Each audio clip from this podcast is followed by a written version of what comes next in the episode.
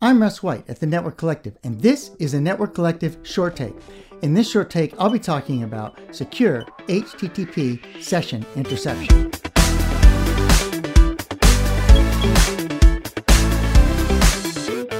So there you are, sitting there in front of your computer, on your laptop, whatever it is.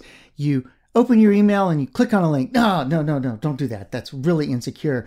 Don't click on links in email. Uh, let's say you type in an, a URL into your browser bar, or perhaps you're at a web page you trust and you actually click on a link in that trusted website. Magically, before your eyes, it pops up a new web page. It's really cool, right? It just builds this new web page right in front of your face. And then you look up in front of this, the uh, left hand side of the URL bar and you see there a little green lock. What does that little green lock actually mean? Well, it could mean the server has a certificate and your data is safe on this site. No, no, no, no, that can't be it. So maybe it's that the data between your system and the, ser- the server that that website is sitting on is really securely encrypted. Well, let's think about that for a minute and see if that is true or not. In reality, the little green lock doesn't tell you much of anything. This is why web browsers are starting to get rid of the little green lock. Of course, getting rid of the little green lock does not change anything in terms of web security. It just makes the lock go away. So let's look at one of the problems that we can think about with the little green lock and in fact with encrypted sessions between your host and a server that you're communicating to. One really well known problem in security is the man in the middle. Now, you often hear this said as a man in the middle attack. It's not always an attack, however. Some middle boxes legitimately act as a man in the middle for encrypted sessions. For instance, proxies can act as a man in the middle legitimately, or firewalls is another example. Some software installed on an end host can also act as a man in the middle. Antivirus software is very, very, very common in doing this. It will intercept the TLS session between you and your server so that your session is actually man in the middle, but it's done so legitimately. In terms of transport layer security, or TLS, this is what is called an intercept. So, how often are TLS sessions intercepted and what are they intercepted by? So, a team of researchers from a bunch of different places University of Michigan, University of Illinois, University of California, the International Science Institute, Google, Mozilla, and Cloudflare all set out to figure out how often are TLS sessions intercepted in this way. The results are published in a paper titled The Security as Impact of HTTPS in Interception.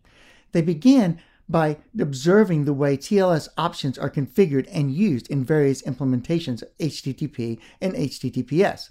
They discovered there are signatures each browser, kind of server, operating system, etc., uses a somewhat unique set of TLS parameters, startup processes, and etc.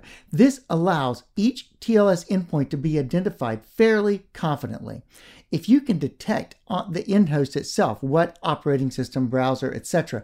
that end host is using, then you can tell if some other device is generating TLS traffic from that host because the signature that you would expect from that browser or operating system is different than what you are seeing at the server. By, by so you're comparing these signatures and figuring out is there an interception occurring in this HTTPS session? By looking at large amounts of traffic on the net, they could tell how often TLS sessions are being intercepted.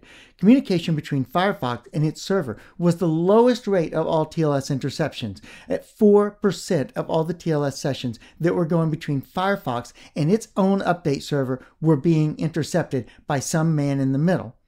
For most popular e commerce sites, it turns out that about 6.8% of all TLS sessions were being intercepted for destinations based in Cloudflare, which is a very well known CDN or content distribution network, they discovered that 10.9% of all TLS sessions were being intercepted.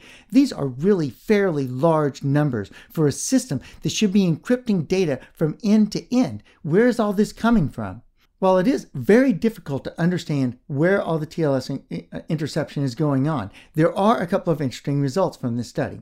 First, TLS interception is actually fairly common. Servers and hosts don't seem to detect this, nor do they seem to mind. This means a skillful intercept by an attacker really would not be noticed by individual users, by applications, or by operating systems. In other words, you still see the green lock, even though the TLS session has been intercepted. This implies the TLS system is not nearly as secure as it might seem to be. This is one less reason to trust the little green lock. Second, all these interception devices can collect full information about your sessions. All the information you probably consider personal, like bank account numbers and social security numbers and your wife's maiden name or your mother's maiden name or whatever other odd things you might use. By the way, use random things for all those things. Um, not only don't click in links in email, but use random things for your mother's maiden name. Okay. Nobody really wants to know what your mother's maiden name really was. Okay. So this means that all that information is captured by that man in the middle in an unencrypted form. That means it could be collected and used to target people for advertising. You could uh, do all of these things that you can use that information for.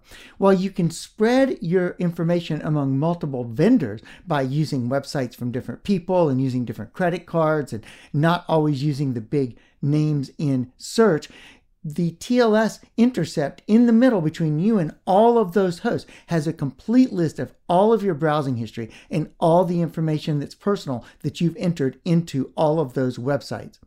The bottom line is this you cannot trust the little green lock. TLS interception is widespread, reducing the effectiveness of TLS on the net as a whole. So that's it for this time. Visit us at thenetworkcollective.com for more content that will help you build your cognitive and metacognitive skills as a network engineer. While you're there, check out our membership, which unlocks even more great content as well as access to an awesome community of network engineers that's growing every day, by the way. It's really, really the, the community is awesome and growing. And remember, you can always find me at rule11.tech. Thanks.